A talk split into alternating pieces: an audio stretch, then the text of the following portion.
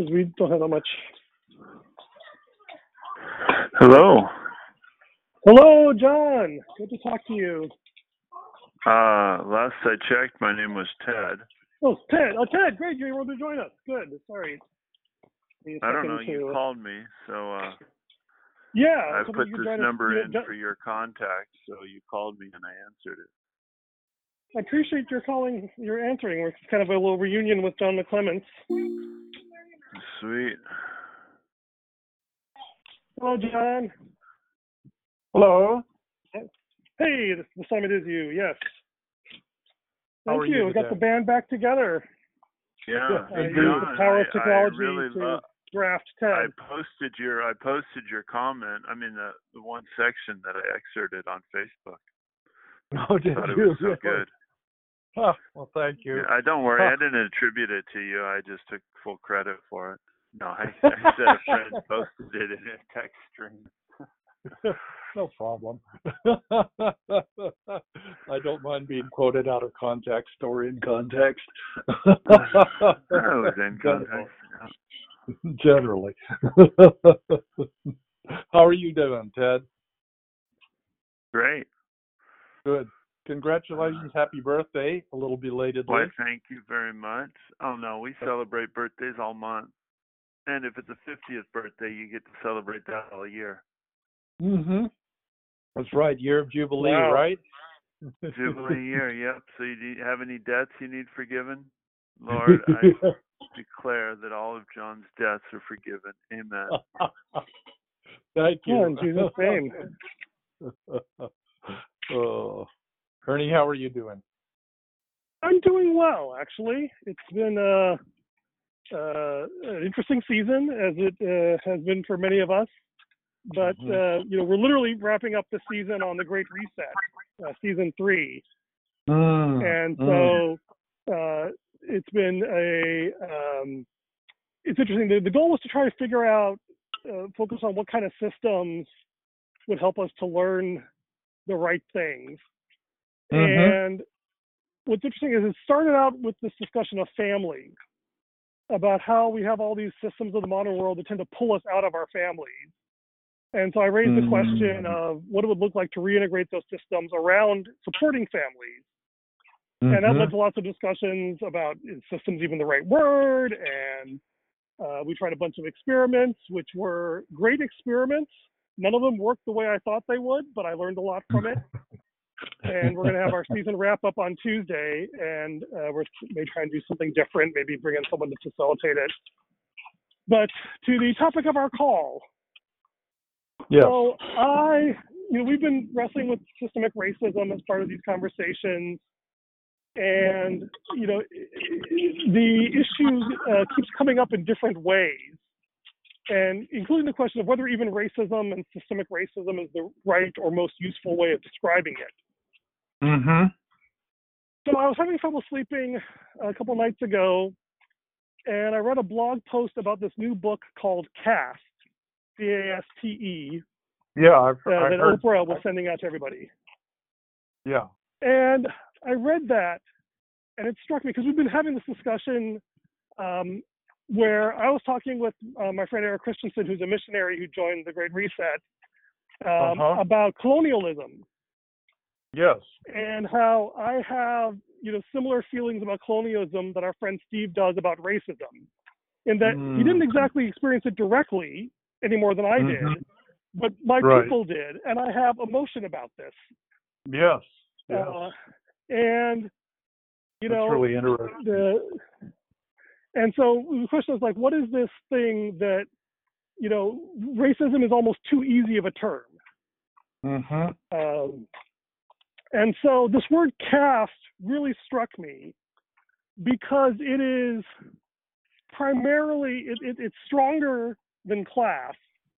Mm-hmm. It's not quite as emotionally charged as the word racism is in the Mhm. U.S. But Right. it In the U.S., but in India it is. yeah, uh, you know, the book I guess signals out India, the U.S., and Nazi Germany, which is not great company to be in. But Mhm. it's uh, there. But the, the, but here's the thing that really uh, hit me in the heart. at the the central engine powering caste is love of family. What? To, to be a caste is to say you want your children to enjoy all the same advantages you have. And that mm. is the hmm. engine powering caste. And so I've been haunted by this ever since then. And it's like, wait, you know, this this this this this, this happened to me last season too, by the way. Mm-hmm. We started out talking about education, and then at the end of it, I was convinced that actually, no, education is the problem, not the solution. and I'll get into that in a bit. But the same way here, it's like, okay, well, the real problem is the civilization has torn apart the family, and we need to put it back in the family. But then I realized caste is really about the idea that we have a certain life that we enjoy, those of us who benefit from the system. Yes. And we it constrains us. There are downsides to it, but we accept it as our lot in life. Mm-hmm. And you know, we wouldn't mind moving up, but we we'd be we're horrified at the thought of moving down. Correct. And this phrase that's just haunting to me is we want our children to have every advantage, right? Which is a natural, mm-hmm. which we think of as a natural healthy thing. But wait a second, advantage against whom? Because advantage always means doing better than someone else. Mm-hmm. Right. And it's like, oh my God, that is the entire rat race our civilization is based upon, is getting an advantage implicitly at someone else's expense. Mm. And the critique mm-hmm. in the mm-hmm. book Caste is that all of our systems, all of our hierarchical systems, assume that there's someone at the bottom. Right. right. And you know, and it's not. It would be so easy. It would be so much easier if I could blame it on them, on someone evil doing those things for bad motives. Uh-huh. But if if this is right, I've been trying to talk myself out of it. Maybe you guys will help. maybe you won't. Uh-huh. If I'm right, the problem isn't them, it's us. It's people like me who go to top schools, who send my children to expensive private Christian schools, who are always trying to seek out the best. And you know the the phrase that you know the verse that I shared uh, was First mm-hmm. Corinthians eleven nineteen. Right. Uh, you know, surely there must be divisions among you to show which of you has God's favor. Correct. And you know, I spent some time repenting of that on Tuesday, but it's still, it's like, I mean, in my darker moments, I have a hard time saying, is there anything we do as, as Christians collectively that is not about, you know, joining together and say, well, we're the ones doing it right. Like even this, and it's like, I mean, I, I'm pretty sure Paul meant that ironically, right? That like he was in the point of criticizing the church for having divisions, but like it's almost like we've taken that as a scriptural mandate. Go create divisions amongst you so you can show that you are the ones that have God's favor. I mean, pretty much every movement is kind of built around that, and it's like crap. If this is this is what we've been doing then this is us, right? Because I mean, even church, even Sunday school, it's all about well, you know, you know, every Christian education program I've seen, I think virtually every leadership program I've seen is like, hey, this is us. We believe we're doing it right. We want to indoctrinate you to do it the way we're doing it because we are certain we have God's favor. And so I'm just like this was the picture that came to me over the last couple of days, and it's like I don't like this. I don't even want to think about what the implications of this are, but it would explain, uh, pardon the phrase, a hell of a lot, or a lot of the hell. Mm-hmm. So I figured, well, I'll ping John and see what he's hearing. And if he asks, I'll tell him. And if not, I'll go my merry way. So Okay. you asked, so you told me. and that's what that's what I've been hearing. Okay. And I'm hoping you can tell me I'm wrong. Well, it's not so much that I think I don't I don't think it's that. I think that it's just I when you're talking to me, I was getting an insight on the on kind of the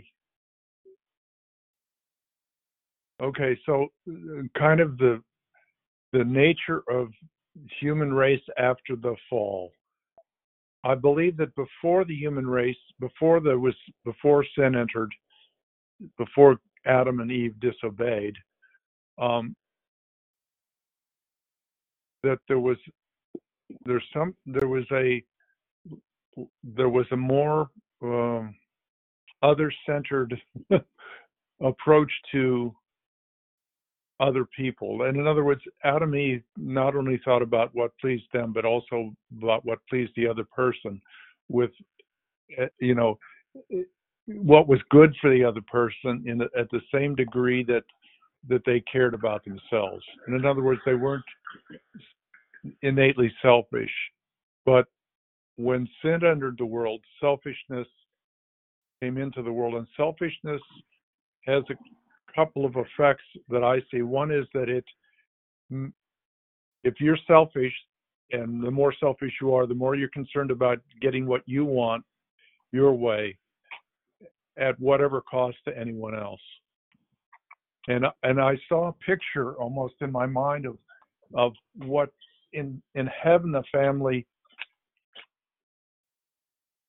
in heaven the family all right so one of the things one of the things that that drives the i want to get whatever i want at whatever cost is the fear that i won't get what i want or have what i need um and i can't trust anyone else to make sure that i get it and in other words i can't trust god am i making any sense at all Yeah, I think so. I'm, I'm, I'm little wrestling a bit with the terminology. Um, the um, Right. you, because you know the the way that Westerners think about selfishness is thinking about well, I'm just looking out for myself individually.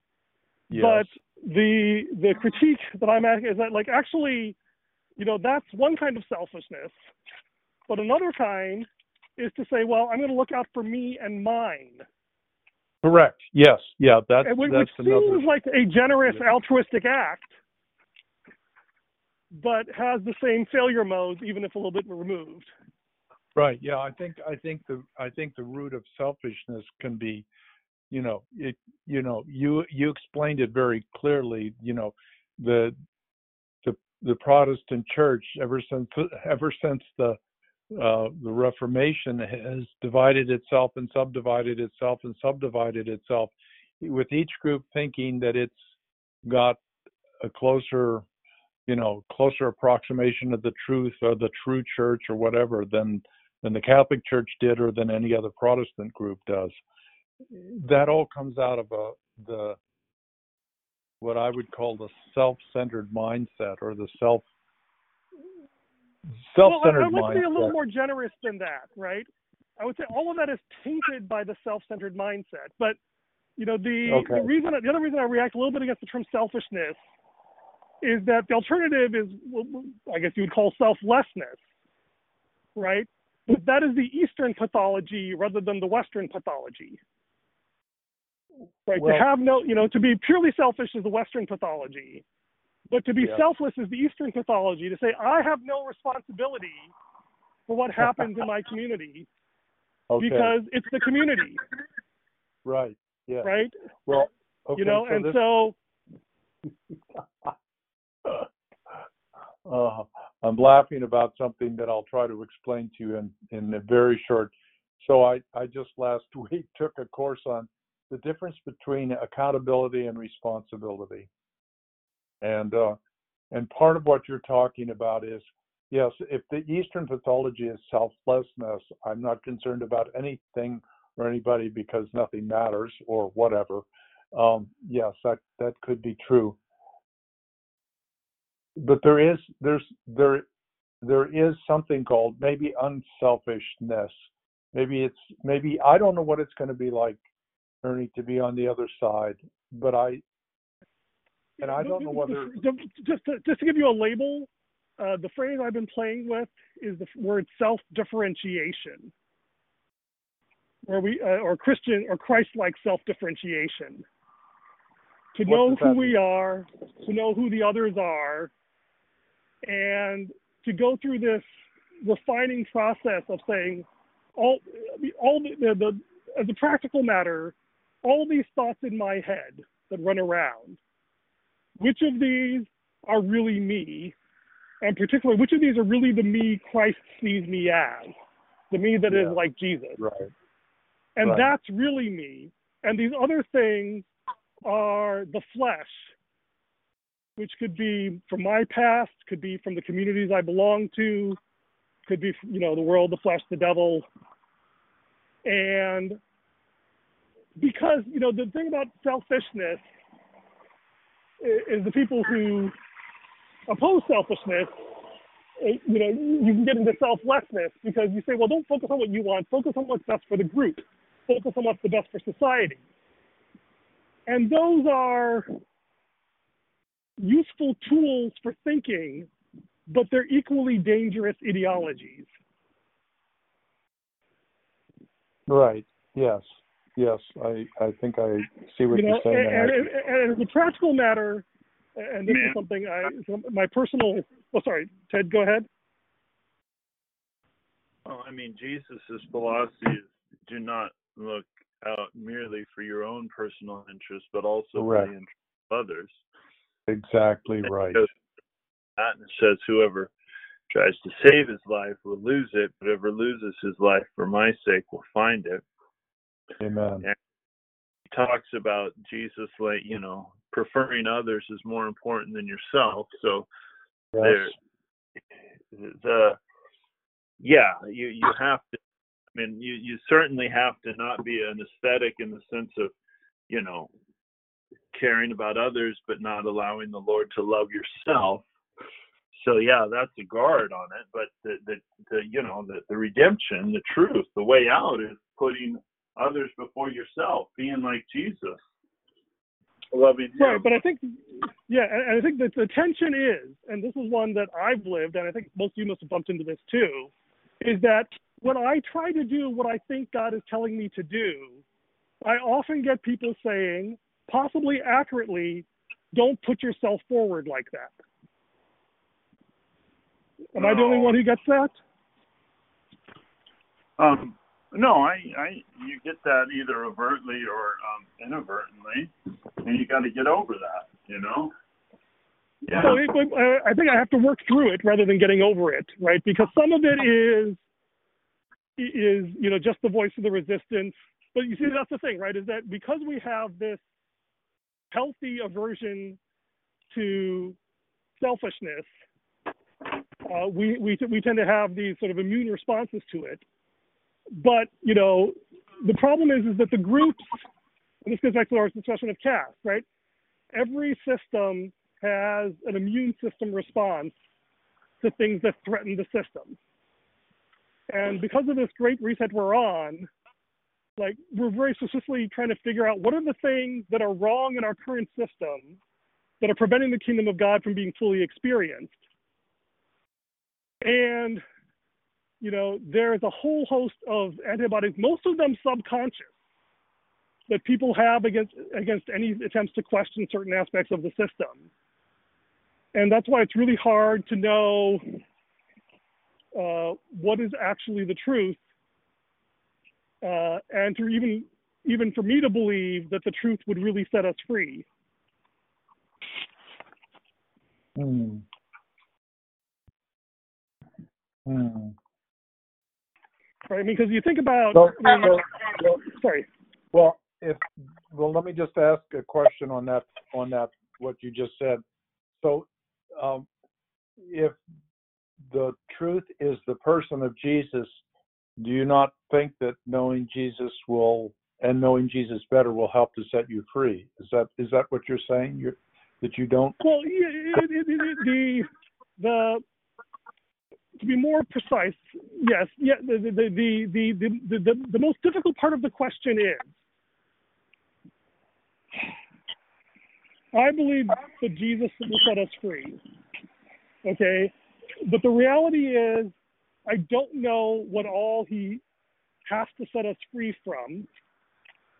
Right. And some of these things are so core to my life, my identity, my family, my career, my church, my faith, my self understanding that the stakes of being wrong about it are so high that it's a that there's this weird internal battle between you know i think this is true but part of me wants it to be true because i'm just so angry at the current system and mm-hmm. part of me wants it not to be true because the disruption uh, and pain is inconceivable that I don't know um, how much I can trust what I think is true. And especially when, I mean, this is why I'm socializing this with you guys, because I know you both want the kingdom of God yes. more than anything else. Um, but it is the longing and the terror are both so deep that it's almost hard to tell them apart, if that makes any sense. Mm-hmm. mm-hmm. Yeah. Uh, Ernie, can I ask you a question? Please. Seems to me that you haven't had very good examples of mentors. Like, like I mean, I'm, I'm sure there's some positive models in it seems like your overall experience is pretty skewed towards and, the and, here, and here's the weirdest thing about my life, Ted. I know many people who have suffered horrible evil at the hands of bad men. Okay? And I don't want to commit my suffering anywhere. But I, in my life, bizarrely, have suffered strange evil at the hands of good men and women. And I don't know why that is. But my hypothesis is that I am slightly autistic. And therefore, I pay attention to what people say rather than what they do. And when people say, well, the most important thing is to follow Jesus and obey the Bible, I just try and do that. And I get myself into all sorts of trouble. And for whatever reason, I seem to always end up finding the point of shame and asking the question that everyone has kind of agreed not to ask. And so that is why, you know, I, have been discipled by some amazing godly men that I love, but those that I have walked with for a period of time, I always, I don't know why or how, hit this point I mean, you probably understand this as well as I do, where in order for me to keep doing what I think God is calling me to do, which aligns with everything I've been told about what God wants us to do, I have to break some unwritten rule. I have a, may I ask another question? Mm-hmm. Uh, how was it with your parents growing up? Did it start there, or was that uh, we have a we have a saying in Indian culture. You know, American adolescence is from 13 to 21. Indian adolescence is from 23 to 31. Just you can't really mm-hmm. start individuating and self-differentiating until you are financially independent. Mm-hmm. And so I have had more you, conflict you in the last up, five years. Where, where were you? I grew up in Rochelle, Chicago, Northern Illinois. Okay, to the extent so I you, grew up, I'm always very cautious with using that phrase. Your parents, I got parents, parents, both godly Christian people, love the Lord, taught us to love the Lord, prayed for us. Like I said, I have suffered more bizarre pain at the hands of good people so so so but but your parents immigrated over and you were born here and raised in Chicago. Correct. So you were an Indian American, bicultural, stuff. I mean, experiencing all that, you know, the two cultures.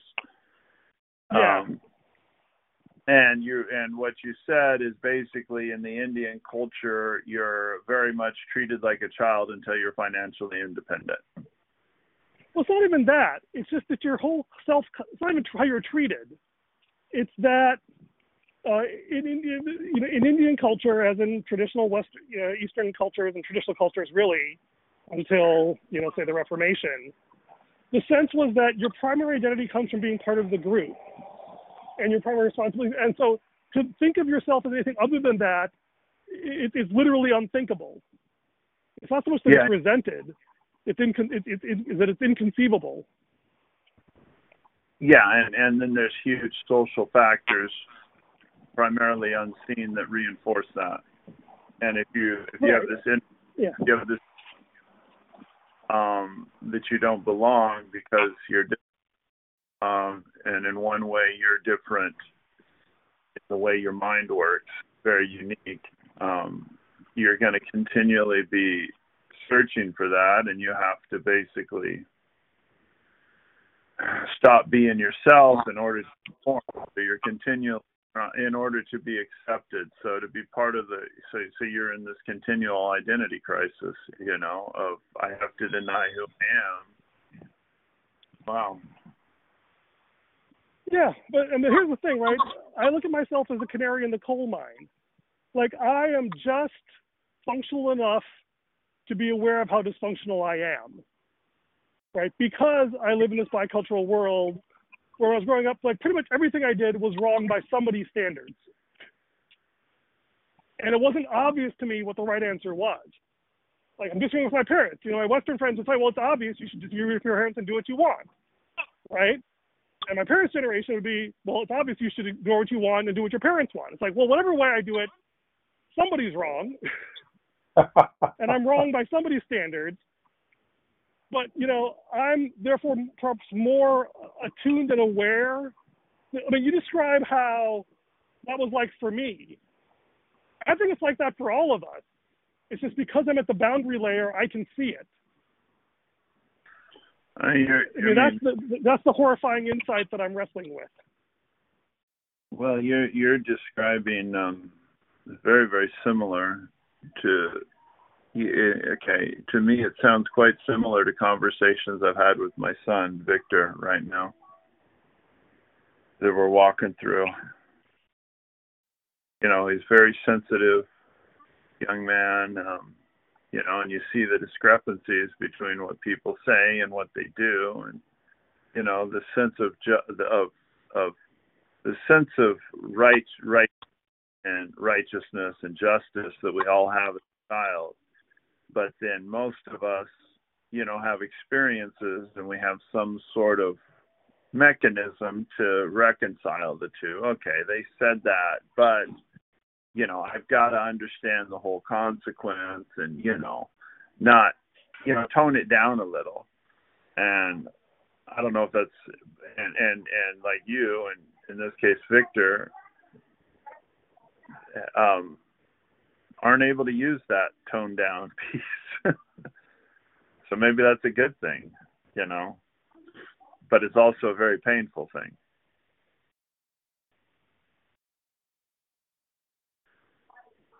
I have I have something for you, Ernie. Did I lose you? Sorry, didn't quite catch that last sentence. I said I have. Oh, did you not ca- catch what I said about the, ability to tone things down, the sense of righteousness that we all have, and like you? Yeah, no, I got that. Okay, I was gonna Okay. say. Um, you know, I was saying this about myself and about Victor, and I I want to say this to you. You know, you may or may not be somewhere on the autistic spectrum, but uh, just because Elijah was bipolar doesn't mean he wasn't a prophet. Um, so you know, I mean, I I think the Lord made you the way you are specifically. Who's to say? I mean, it, you know, like like one of the reasons we chose to school our kids is because we saw that Anna was quite different, and we knew that we were different, and we saw her extremely what could be labeled as ADD or ADHD, just extremely uh, active. And you know, boss was just it's not that she's wrong. We didn't want her to get labeled. She's she just thinks differently and doesn't fit into the schooling box. So we wanted to avoid all that and not have to worry about it. And so instead of yeah, it's not our kid who's messed up, it's the educational system that's incomplete. So we just homeschooled her. And uh, I think, you know, yeah, proof's in the Yeah. pudding. Yeah, I mean- that's a good it's a good segue. I was explaining this to my son after he had a bad encounter with a math exam in a strange context, and mean, but- he was kind of blaming himself. Sorry. I mean, uh, yeah, going or do, no, no, that's super Oh, cool. yeah. And I, there's so many examples of that. I mean, you know, right, uh, but, but, let me let me finish my point. Sorry. Uh, what what I said was that you know most people respond in one of two buckets. Either they blame themselves or they blame the system. I blame myself for not having fixed the system. And this is the where it gets, you know, the line between healthy and unhealthy responsibility, right? If you are just part of the system, then you have no responsibility. The emperor decided, the village chiefs decided, the ancestors decided, end of the story. If you're a Western individual, it's like, well, hey, they're screwed, they're wrong, I'm going to do the right thing for myself. I am trapped between the two. And to say, well, okay, I am not an autonomous individual. My behaviors, my beliefs, my every action is deeply influenced by the culture and the institutions around me.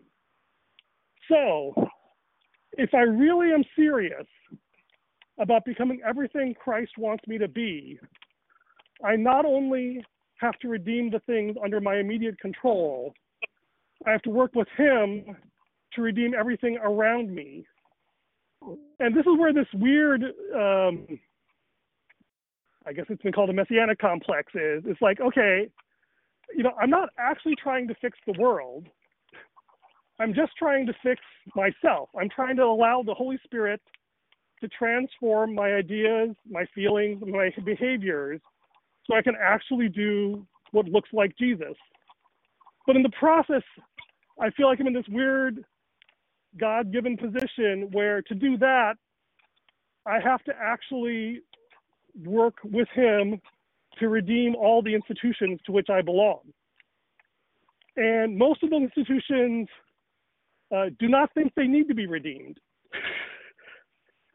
and that creates uh, deep angst on both sides. So let me just kind of close the loop on this. The, the basic premise I'm making, uh, the argument I'm making, to the extent I'm trying to make an argument, is that we have built a lot of institutions around what I would call a status game. And the status game is about being an insider and about being competent ac- across certain very narrowly defined skills that are non threatening to the status quo and even sustain the status quo. Uh, whether it's theological education or elite universities or capitalism, or we can go down the list. And it, it's, it's not just that it's infected the church, the church invented it. Um, and the world has copied us. And if we're going to fix this, we well, the, this, need these to repent. these systems were around way before Pentecost. Sure, I'm specifically talking about the context of Western civilization, where we, the church, the monastic movement, the Roman Catholic Church, our spiritual fathers, whom I honor and love and am deeply grateful for, they designed this system, sometimes with the help of the Holy Spirit. And many of these things really are golden serpents, right? They were exactly God's provision to save people from perishing at that time. But that means No. it's not really their fault for doing that. they were doing exactly what God told them to do. But my concern, I guess my critique, is that we've allowed these things to become idols that we trust instead of God Himself.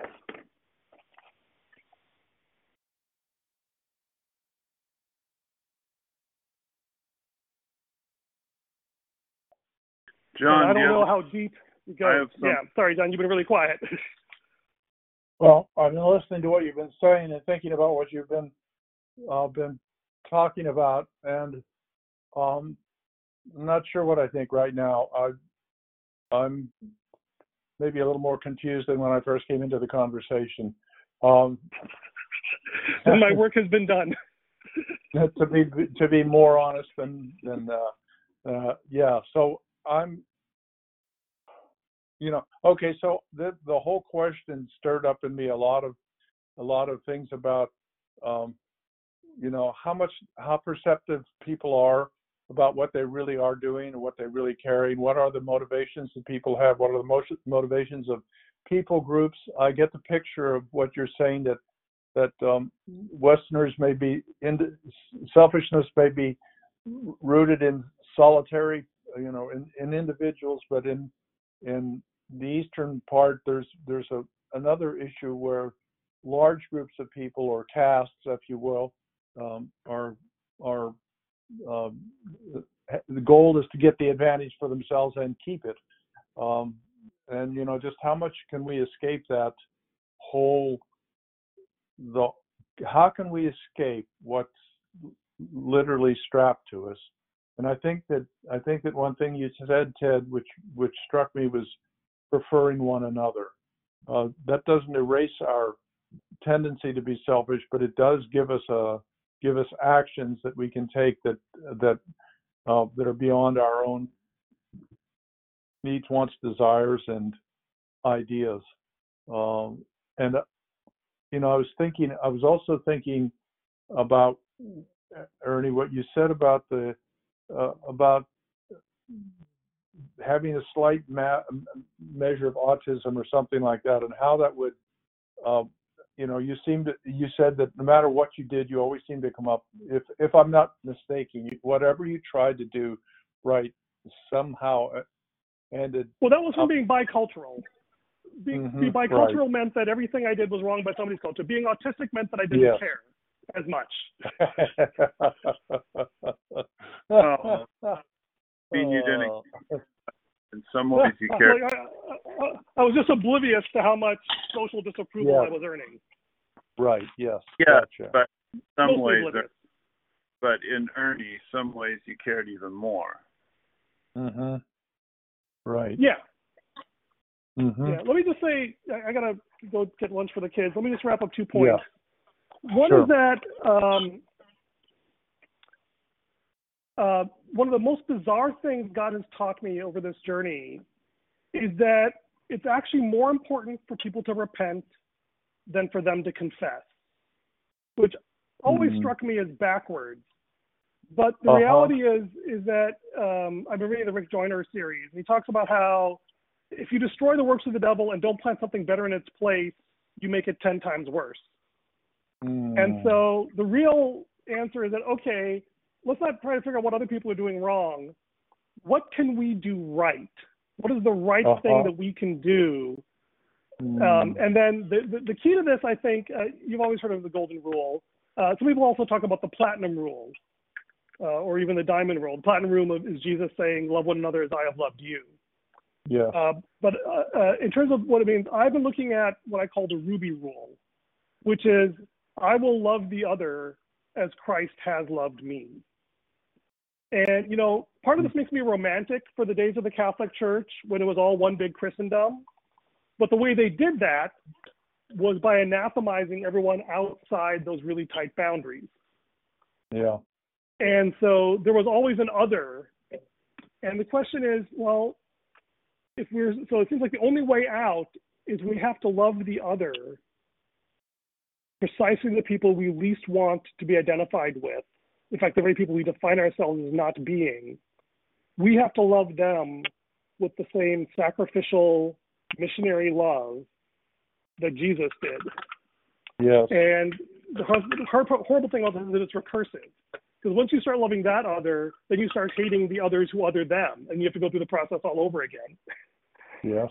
And um, I have some theories about where it ends, but this is the so this is the the thing that I am carrying is what does it mean to build something that implicitly repudiates everything that we have uh, accidentally inherited that is not of the kingdom of God, and do it in a spirit that is precisely loving the thing that I find the hardest to love.